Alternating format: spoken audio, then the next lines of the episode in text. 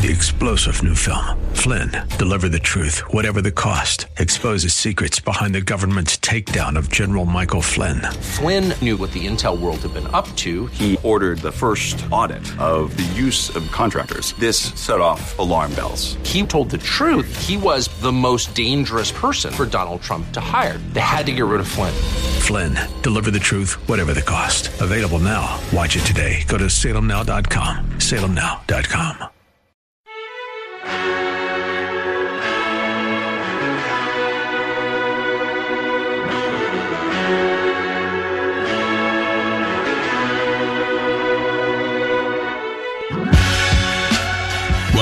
to the Bullington Capital Report, hosted by Bill Bullington. For the next hour, you'll receive information on current market conditions and trends that could affect your financial future. If you have a question, you can participate in today's program by calling 216 901 0945. That's 216 901 WHK. You can also reach Bill by going to his website, bullingtoncapital.com. And now, here's Bill Bullington. Well, welcome back. Glad to be here. Feel free to give us a call, 216 901 0945, if you'd like to ask a question. Uh, oh, want to talk about the current financial, I'm sorry, investment environment or other financial questions. That's okay too. You can also, if you'd like to reach out to me on my website, go to bullingtoncapital.com. There is a contact us form there um, which is it's kind of interesting because an awful lot of people have been contacting over the last few months, but they'll reach the contacts and in the message box they don't put a message. so I guess I'm supposed to reach back out, and I have been, um, but. Um, so if you have if you have a specific question, feel free to uh, you know write it down and uh, put it on my website and send it to me, and I will gladly try to get back to you. I've had a couple of questions. I know people are anxiously awaiting. You know, there's a, a, a big change going on. A Nationwide has launched a new product. I'm waiting for finalization approval to be able to talk about it in more detail. And uh, I know everybody's anxious. The uh, and I uh, been talking about it. It's coming, but you know, it, sometimes you just have to wait. just unfortunately, but don't, don't you hate that about life? You know, you just have to wait. You, you know, you find out about something and say, "Oh, but it's not ready yet." And uh, so I wish they would wait until it's actually ready to roll out. And uh, actually, this one is ready to roll out. It's it's my association with the company that I'm trying to establish. So anyway, should be a, a pretty good deal. I think the uh, when I'm looking around at, at fixed income rates, and the uh, if you are looking to add some security to the amount of income that you can receive in retirement. There have been a lot of changes that are going on in that marketplace. And I really like to explain it's not just nationwide. There is a uh, there are a bunch of insurance companies around the country who are getting together and are forming what amounts to a personal pension plan. They're taking the in, uh, the information that they've been using to administer these gigantic pension plans all across the country and they're bringing it out to individual investors. And a lot of them are, they're pretty good. This is a, uh, they've been working on this for years, but let me explain the whole pension business and why that was so hard to do. In the, uh, in the past, you've got State Teachers Retirement Ohio, um, PERS, STRS, that is state teachers in uh, OPERS, all across the country, every state has pension plans. They used to, you know, Ford, GM, they all used to have very similar pension plans. It's gotten in the private sector, it's gotten a lot less popular. Many of those plans have shut down and converted over to plans where the employees are responsible for making a large percentage of the contribution, which by the way, you may not have known it, but you were making a large contribution to the other pension plan. They factored that into your pay. You just didn't know it. And the companies did a, a mm, I don't want to say poor. They didn't do a, a great job of telling you and letting you know how much money they were putting away for you. And I can tell you the, the average employee's reaction to that was, well, I'd rather have that money, and that's not a, and because of that, it's not a big deal. Really? somebody's going to put up to 10 to 14% of your pay away for you and save it for you and invest it for you professionally, going to take responsibility for that. And that's not a big deal. Yeah, well, it is a big deal. And now people are re- starting to realize now that they're the ones that are responsible to have this money taken out of their check to put into these retirement plans that, yeah, it's a big deal. It's a really big deal. And it's a, an even bigger deal when you get close to retirement and you want to start thinking about how much income can I have? How much can I achieve? How do you do that when the stock market drops 50% every now and then? Uh, think about that. Stock market has a tendency to go down by 50% or so every now and then. Is it frequent? Not that frequent. It happened in from 2000, March of 2000 to March 2003. That was a big drop lasted over three years. It was over 50%. The average fund was down about that much. Some of your, your more, um, value oriented funds did not go down nearly as much during that time period. And That, in fact, a lot of them went up. That was what was different about that correction over the 2000. uh, through 2009 correction that occurred. The uh, um, was a lot different. You know, it's and what you know what's really funny though? I, I've got these interns that are coming in now. And during that first time period, they were just being born. Sheesh, I can't believe how old I am. I never thought I'd be talking like this. Actually, I never thought I'd live this long. and neither do they, by the way. You talk to get 21, 22. Oh, by the time I'm your age, i will probably be gone. The, uh, and hopefully that's not true. And hopefully that you start paying attention to a lot of this stuff that we didn't have access to. When I was their age, when I was in my early 20s, we didn't have charts of the S&P 500. We didn't have stock information at our fingertips. The, the internet was a thing of the future. Nobody even knew what it was. You wanted to look something up, you had to go to a library. And uh, fortunately, we did have um, amortization tables that you could look up in a book. and well, I, you know what really cracks me up is unless you were in finance, you didn't know what an amortization table was. If you were in finance, uh, then you knew what a pain it was to have to use that thing to look up things. But we got used to it. We were so used to it. That was just how it was. That you really didn't think about that too much. Today, you can go to my website, figure out how much money you need to accumulate for retirement. If you don't like mine, Vanguard, Fidelity, they, all these firms have uh, retirement planning software on them today. Does the compound interest thing, which is very, very interesting. But anyway, long story short, uh, in fact, actually, I always do this. I get off on a topic and I've read so much about so many different things. I just go down this rabbit hole. Sorry to drag you with me. But the uh, uh, the bottom line is, I, I, after working with the interns, I'm seeing that the education that they're getting in college is not that good. It's not that useful for the real world, and uh, it's and everybody that's ever been in college knows that you you don't use a whole lot of what you've learned there. Like I would probably say two thirds of what you've learned is not going to be applicable to the career that you're going to be ending up in and not sure why that's that way after all these years. Actually, I'm kind of sure, but it, it's kind of negative, so I don't want to talk about it.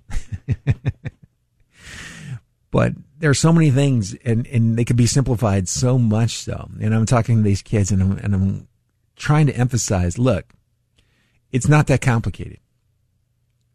You've got to be, uh, you have to be cognizant of how much money you're spending. You need to live beneath your means, not within your means. I want to slap everybody that says live within your means.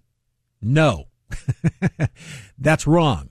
That'll get you broke at 65 or 70 or whatever time you want to retire.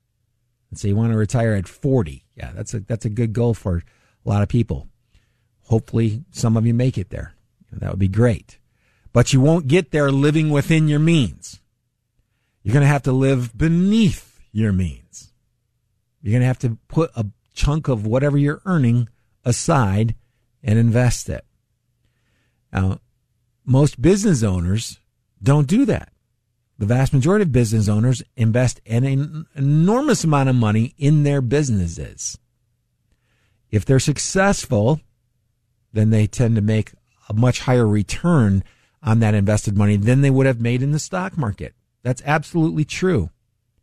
The best way to get rich in America, other than winning the lottery, being a professional athlete, or a movie star, is to open a business and to be successful with it. And we're hearing a lot of stuff. Oh, all these poor businesses. Well, you know what?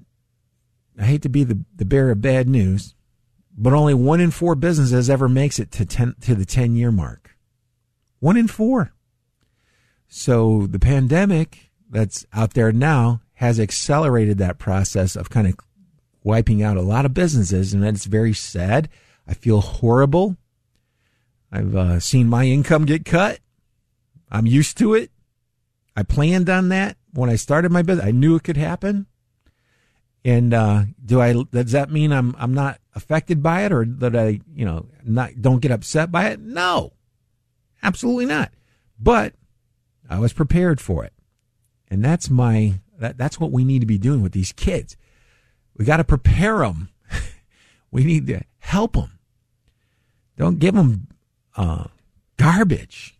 You know, a lot of the stuff that they're studying is not very helpful. Why are you charging them all the the money for what was the average college credit hour today? I don't even know. It depends on the school, but it, it's probably several hundred dollars per credit hour. You only need 130 of them to graduate, by the way. the uh, so I think they, you know, we're, we're not helping them out. We we need to help them out better, and we need to speak in a language that's a lot simpler. But you know, that's my cross to bear. I'm going to try to help. And uh, so here's here's what you need to do. All investment planning, all financial planning is really geared towards becoming secure financially. How much money does that take? Well, it depends on your lifestyle. How much do you want to be able to spend each year? Take whatever you want to spend each year and multiply that by 20. You take whatever you want to spend, multiply it by 20, actually probably 25 to be on the safe side. That would be a 4% withdrawal rate. That's what the uh, College for Financial Planning recommends. I got a bone to pick with those guys too, by the way. the uh, so 25 times whatever you wanted to spend. So if you wanted to spend $10,000 a year, what's 25 times 10,000? It's, a lot. yeah, uh, that's a lot what, what, did I just say? I can't. I, I get this so. Uh, this is hilarious. So twenty times, uh, yeah, you'd be about one point two five million if you wanted to spend fifty thousand a year. That's what you'd need to save if you wanted to take it just from your investments. Okay, or and this is why most people go into business. You build a business that generates income. The business can generate fifty thousand dollars a year, and the reason I'm using that is that's the median income. It's right right around fifty two thousand per year in the United States. Uh, let, let me uh, before you are panicking and saying, "Oh, throwing your hands up in the air and saying, oh, I can't ever do that." I didn't take Social Security into account or a pension. If you have Social Security and pension, it's probably going to cut that number in half. Okay, so now it's a lot more manageable. And people don't understand the value of Social Security. It's amazing it, that is one of the most successful programs ever been ex- invented. You, you, contribute to it because you have to. That was a, a great rule because I can tell you that a lot of people have 401k plans where they're allowed to put in somewhere between 19 and, and almost $25,000 a year and they put only what the company's going to match. That's not a good idea. You should put as much as you possibly can if you're doing uh, as much as you possibly can, think about it. You're going to have to accumulate a tremendous amount of money one day. And uh, we'll come back to that a little bit later. But I think the average Social Security payment uh, per month is somewhere around $1,400. I'll have to double check that. But if it is, that means that that's around just under $17,000 per year. And if we multiplied that by 20, meaning you're going to try to take out 5%, that saves you from having to save yourself $340,000. Think about that. That Social Security payment of 1400 bucks saves you from having to save up $340,000 on your own. It's a big deal. It's a really big deal. So that's again, it's one of the best programs that's that's ever been invented. You know, a lot of people don't think a lot about that. Let's say you were at the, I think the maximum level this year was 3,700, somewhere in that neighborhood. So that's 44,000 you might have gotten from Social Security. If you had to save up enough money to pay that same amount out, you're talking about nearly $900,000 that you'd have to save to make that up. Wow. Sounds a lot better now, doesn't it? that measly Social Security payment. By the way, this is going to make an, an awful lot of spouses look a lot more attractive nearing retirement. Think about this. We had uh, Ben Ehrman, Ehrman Financial, guy talking about uh, doing budgeting. Had him on last week, and he does a lot of counseling for marriage counseling. And uh, one of the biggest reasons people cite for their divorces are financial difficulties. They don't get along when it comes to finances. They're not on the same page. And I think this is a big part of it. This, this is not being talked about. By the way, this math is not calculus. It's not statistics. It's percentages. You learn this in the sixth grade. Sixth grade. And that, that's the level of math that you need to, to really understand extremely well to do well financially. It's not really advanced. But you know what? It's still it's not being emphasized and we need to we need to do something about that. We need to start talking to our school systems and uh, and getting them to start giving real financial good financial information that kids can use to be able to increase the the chances of reaching financial success because the statistics are are pretty low. And uh, you know, I don't know. I I get the idea when I'm talking to people that they'd actually like to do something other than you know walk around a neighborhood when they retire. And uh, my uh, laptop just died on me. What the heck? Um, that's nice. Oh, there we go. It's starting to come back. I got this new laptop from uh, Dell. It's pretty awesome. I think four years ago, talk about a tough business. Four years ago, this laptop would have cost five or six thousand dollars. I got it for a thousand bucks. How'd you like to be in that business? yeah, business is tough. When we come back, we'll talk about how to accumulate enough assets to be able to retire. You're listening to Bill Bullington right here on 1420. Stay tuned. Sometimes your calling comes in dream. Sometimes it comes in the spirit's breeze.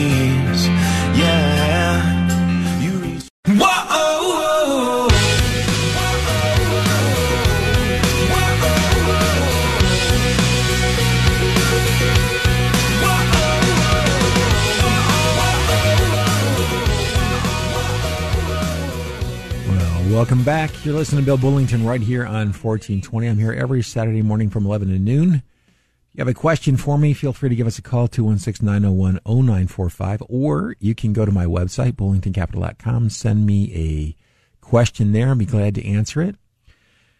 And, uh, you know, I talk about, I actually I've been talking about the same things for an extremely long time, but markets change over time. They, they absolutely change. In fact, the speed has been kind of accelerating since I've gotten into the business. The the total volatilities, incidentally, have been very similar. In fact, if you look at the early 1900s, the volatilities were nearly as high as they are today. And I know people think that, you know, well, how could that be? They didn't have computers back then. Nope. They had a whole bunch of individual investors who were very scared. and they had a bunch of guys that used to come in and form a syndicate. That's actually what they called it, forming a syndicate, and they would manipulate stocks. And it was the Wild West out there. so it wasn't, uh, it was, the volatilities were actually a little bit higher than they are today. So, and if you didn't have access or didn't spend the money to get access to charts like that, you would not know what I'm talking about. You would think that this is all brand new. And I'm actually happy to tell you that no, it's actually kind of been this way for a very long time.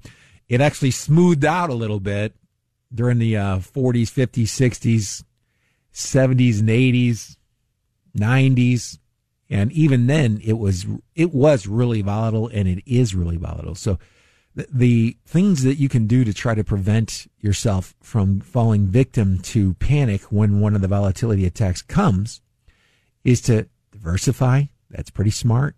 It's a lot easier to do that today than it was back then, which is one of the reasons that um, you don't see a company like RCA going from ten dollars a share to three hundred dollars a share in a few years. Yeah, you do see stocks like Beyond Meat that are doing similar stuff, but ten to three hundred is more than seventy five to three hundred. Okay, percentage wise, there's a huge difference there. You almost it, it's extremely rare to see the volatility levels that RCA experienced back in the early 1900s. And, uh, what, you know what's really funny about that? I was watching this show one time on cable, and this was years ago. I wish I could remember, um, which show, or you know, what station it appeared on and who made the documentary. But there was a stockbroker and he was talking about one of his clients and, and it, this was in the early 80s and this client he had had in 1967, he remembered this. He probably wrote it down. I'm sure he did because the lady came in and she had RCA stock and she had the actual certificates and she wanted to sell them. And he looked at the certificates, which were dated from the early 1900s. This is 1967. The date was on the certificates. They were dated from the early 1900s, and this lady's very, very old. And he says, huh, why do you want to sell them now after all these decades? And she goes, they're finally getting back to break even. she, she had kept that, that stock all that time. So people think that this is new. It's only new to you. and I'm still amazed at how expensive it is to get stock charts that go back, you know, into the early 1900s. It still costs a lot of money. I'm not sure. That's a conspiracy theory. The uh, somebody's keeping that information and are keeping it really expensive but you should uh, somebody should publish that. Actually, should put a subscription website up to to see that sort of thing and be uh, that's an eye opener. And I think doing the this type of educational work is very important because that the re- number one reason people panic is because something happens that they did not expect. If they expected it, they wouldn't be panicking. So something happens that they didn't expect and they panic. And that's one of the reasons that uh, individual investors have a tendency to struggle. And somebody tells them something that they want to hear rather than how it really is, and they don't have really the means to go back and test. Now, today, you can go back and look if you, if you want to get a Morningstar subscription. It, it's actually it's very expensive. I'm not talking about the thousand dollar a year thing. I'm the thing that you need is the one that I have. It's about ten grand. Ten thousand a year for access to data. Yeah, that's why nobody's doing it. I can do it because it's my job.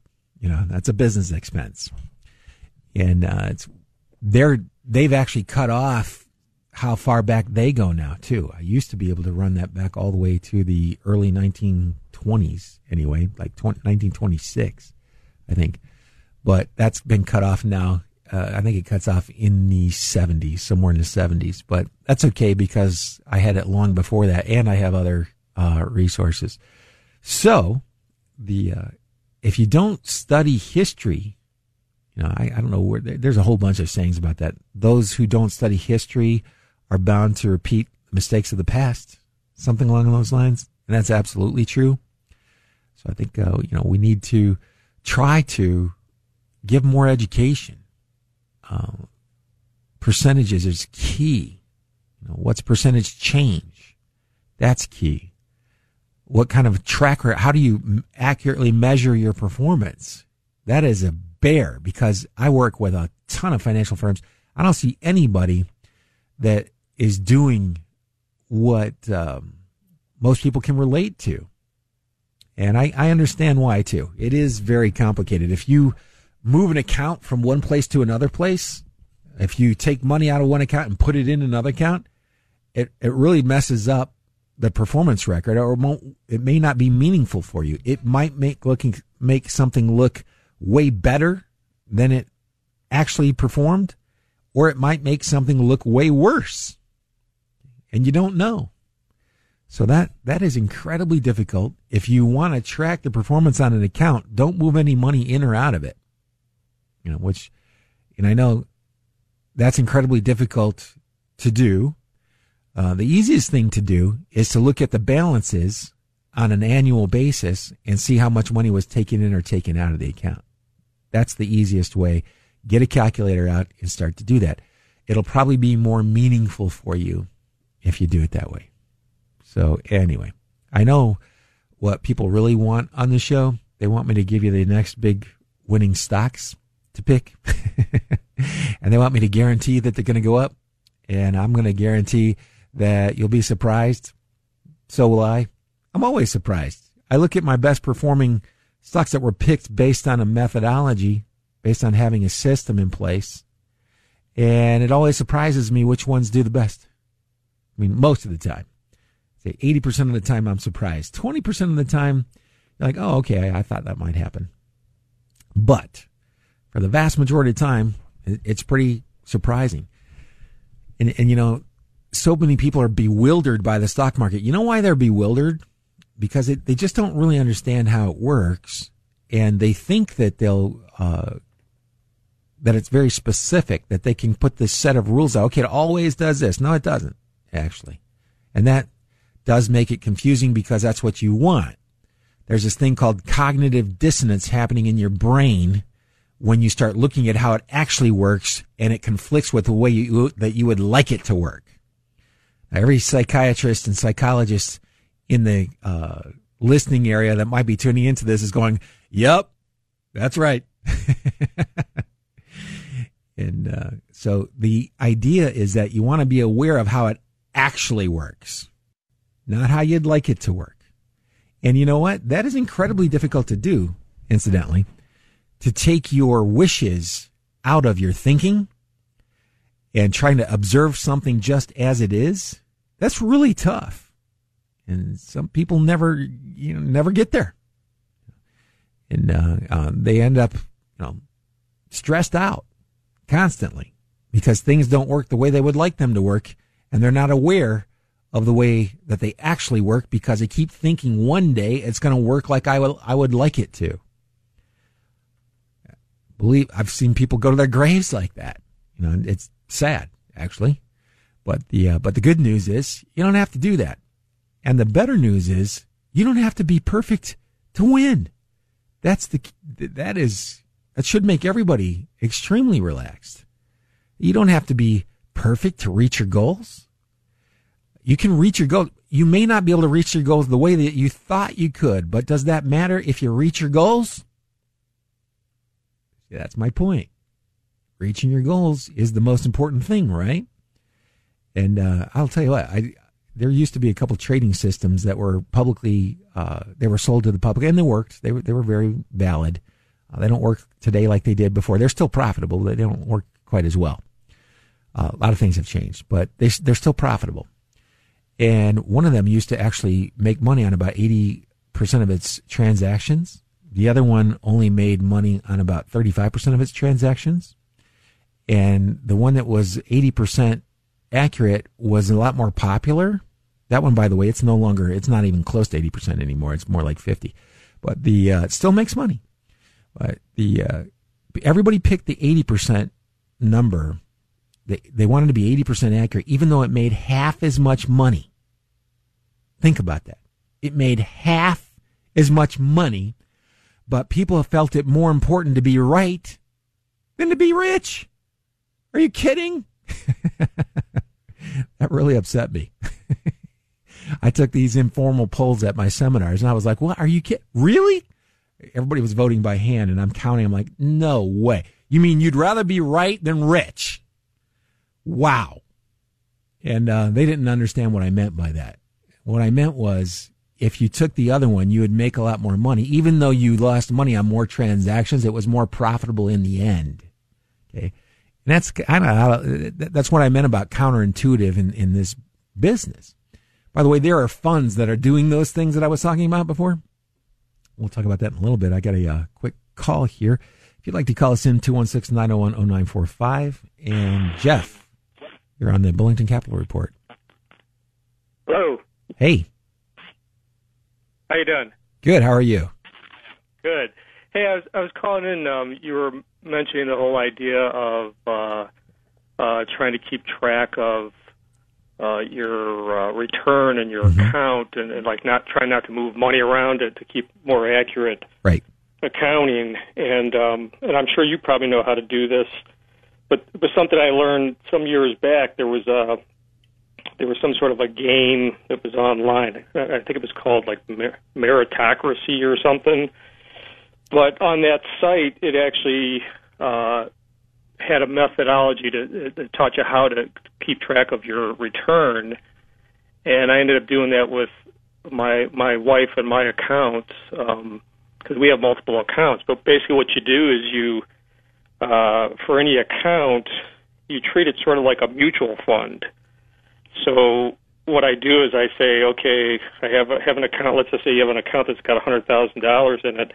You say, okay, uh, this account has ten thousand shares, you know, quotation marks, and so as long as you don't do anything, it, you don't move any money in or out, you stay at ten thousand shares. But if you move additional money in at some point, Mm-hmm. You've got to basically treat it as if you just bought additional shares at that that net asset value.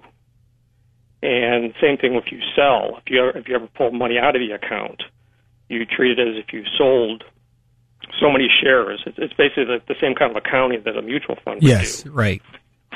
So, so I actually do that because we have multiple accounts. We we all we each have a Roth. We each have uh, you know traditional IRAs and I also have a, a like a, a uh, an inherited IRA that I got from my dad.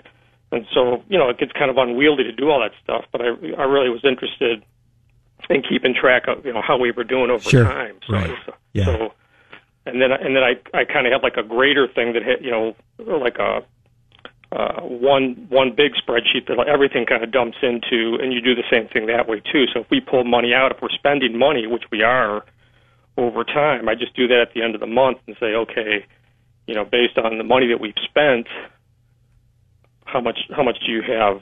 You know, how, how many shares did you did you uh, redeem? for, for having done that, right? It's a way of keeping track. You know, it's, sure. a pretty good way of estimating how you're doing over time. Yeah, actually, and that's kind of what I was talking about. If you looked at your annual statements, you go through and you do those calculations once at the end of the year and uh, it, it's a little bit easier, I think, for the average person. Because I will tell you this: right. you are in the top one percent of all investors. yeah, I'm when, sure not too many people do it. When, when right. you are walking around and you're at the mall, you look at everybody. You are one in a hundred. that, that's just been my experience in the um, in the business, and very few people hardly anybody understands what net asset value is. I mean, next right. to nobody. yeah. So, uh, well, I mean, I, my I, hat I, is off to you. yeah. Well, I've basically been doing this too since, like, you know, I'm I'm I'm uh, a year older than you. Okay. And I've basically been doing this also since like my early twenties. So right. And, um, that is so cool. So yeah, just from a lot of re- a lot of reading and and uh, and just an interest in it. Yeah, so, uh, that's awesome. But uh, yeah, so I just thought just thought I'd throw that out there. If anybody's interested in trying to do that, that's that's essentially how you do it. It's it's it's and it's you know it's a little it's some work if you're interested in doing it. It's a little right. bit of work, but yeah. Um, so we started working with uh, E Trade, and E Trade does all those reports now for you. Um, Fidelity has some. I got to tell you though, there's so many different methodologies that they like to use. Uh, it's really tough, and inflows and outflows can have a huge impact on that. And just as an example, let let's say you sold intraday on a uh, Thursday. By Friday, there's a two and a half percent difference in your account values. Right. Yeah, Yeah. so- And so, and, and and and really, like what I'm talking about here, it, it's it's an estimate. It's Yeah, not. It's right. not going to be. Uh, this is not the precision that you're going to get from a Fidelity or a Van. Oh no, no, you're you're probably more accurate. Well, if you want to hang on, we can come back after these commercial messages. The uh, but I got to take a real quick break. So if you'd like to hang on, I got you on hold there. You're listening to Bill Bullington right here on 1420. Be back after these messages.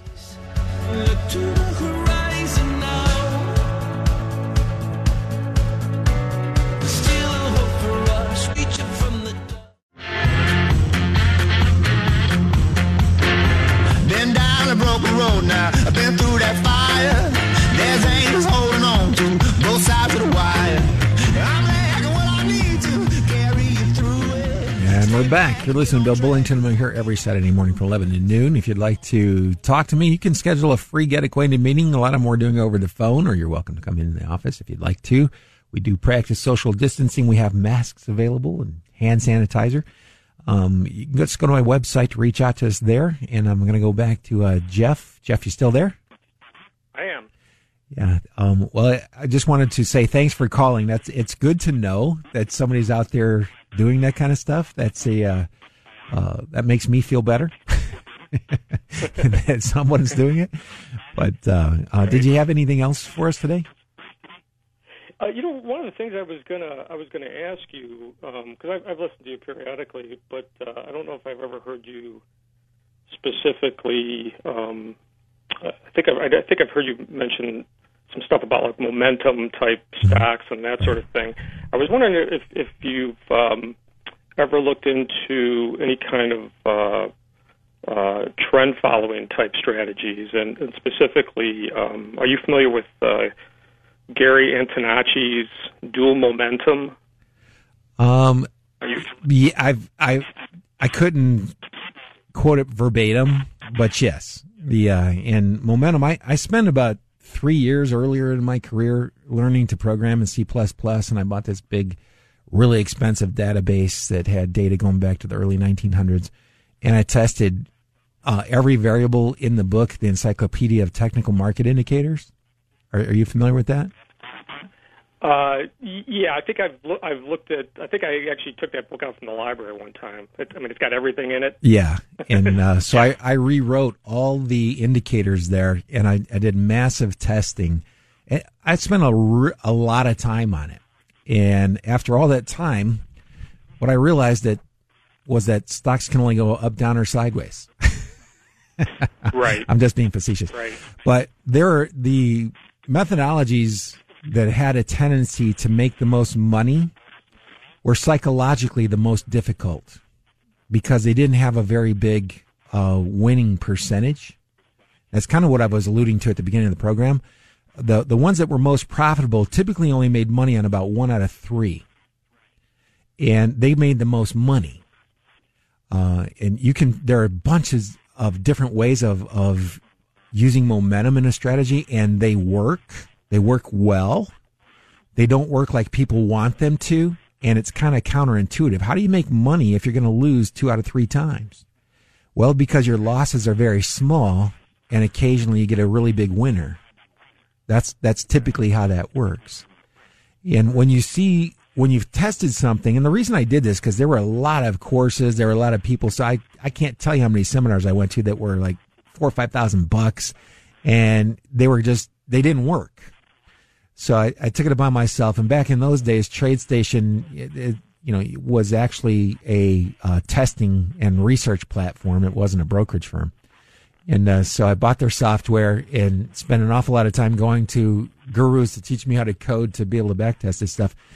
And uh, that's what I found out that the the the methodologies that made the most money were also psychologically the most difficult. In fact, there's a uh, a trend following fund. One of my clients sent me uh, uh, an email asking me about it just a few weeks ago, and the fund was up this year or, or last year. I'm sorry, it was up four thousand percent in a year. Okay, Yeah. wa- it was only up two hundred and sixty nine percent from where it began five years ago, which means that fund had to be down about ninety percent or so before it made the four thousand percent run. Right. The devil's in the details. Yes. Of how they're actually running it too. Right. Um, Yeah. well, the It- thing I like about uh, this Antonacci method, though, if you're not familiar with that, I mean, it's a very simple. It's actually it's actually uh, it, it, it's it's something that the average person can do, um, just because instead of getting into individual stocks, he he basically uh, limits it to uh, you know major indexes. So so it's it's the U.S. So so he uses the S and P 500 for the U.S. That's proxy for the U.S. I guess you could use total stock market if you wanted to, and then uh, then it's like everything else. So you have um, you know the, the entire world ex U.S. That's the that's the rest of the world, and so and then uh, the way his model works is if if this if the stocks are are doing basically better than cash, you would be in the stock market, and then then it's just a question of is the U.S. market, and and it, he's he's using a one year look back. He's measuring it by one year.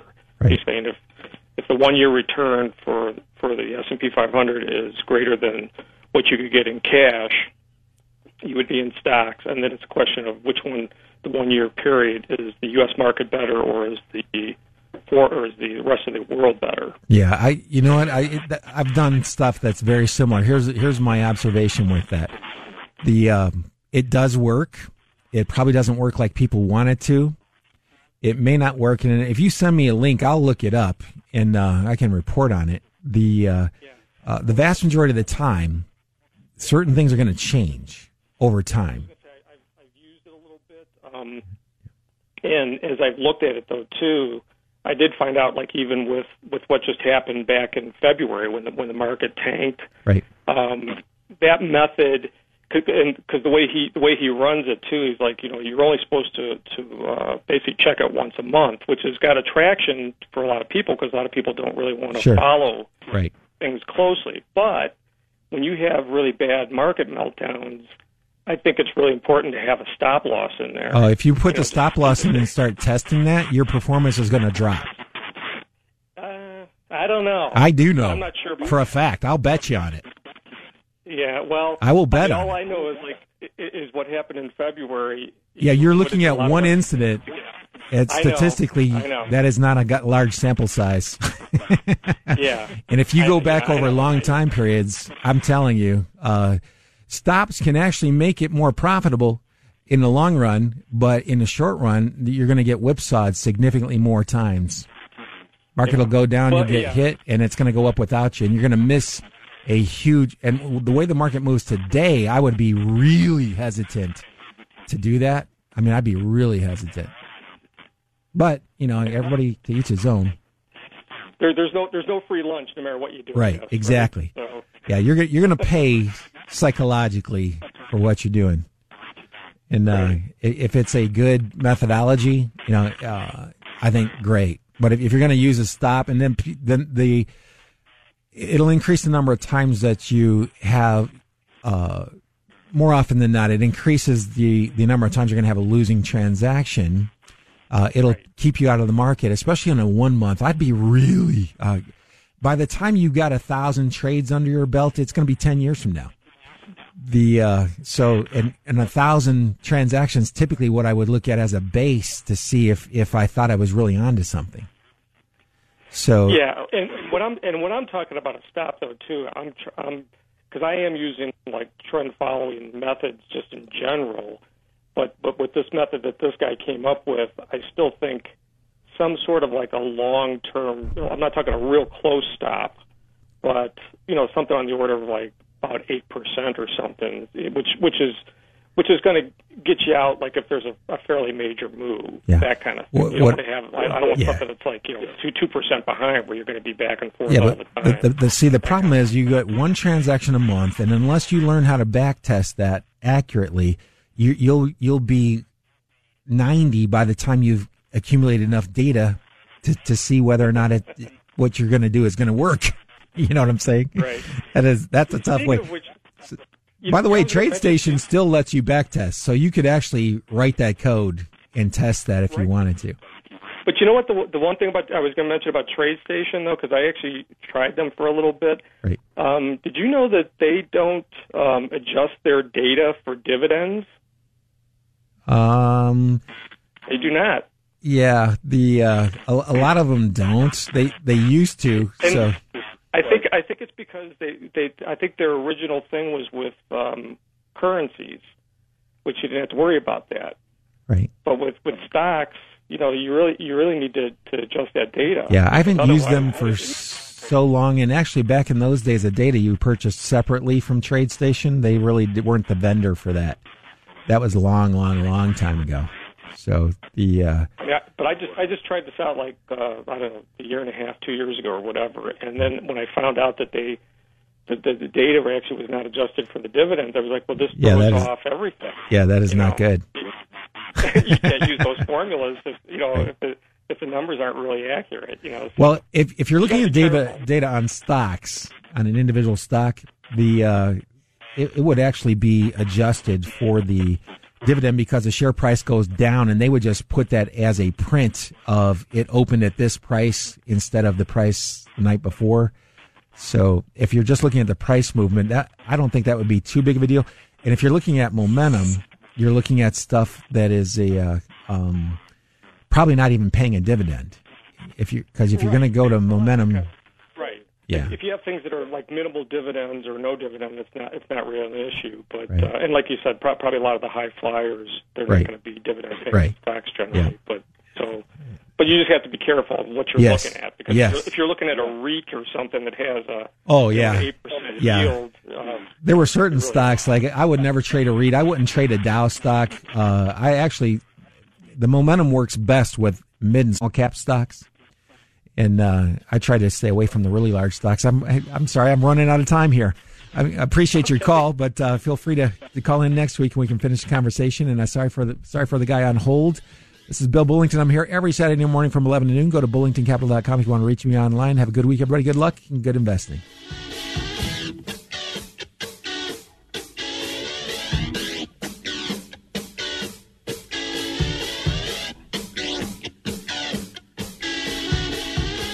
Just caught another edition of the Bullington Capital Report, broadcasting every Saturday at 11 a.m. on AM 1420. The answer. If you have a question and you'd like to speak to Bill personally, you can call him at 330 664 0700. That's 330 664 0700. Or online at bullingtoncapital.com. That's bullingtoncapital.com. The preceding program has been paid for by Bullington Capital Management, LLC.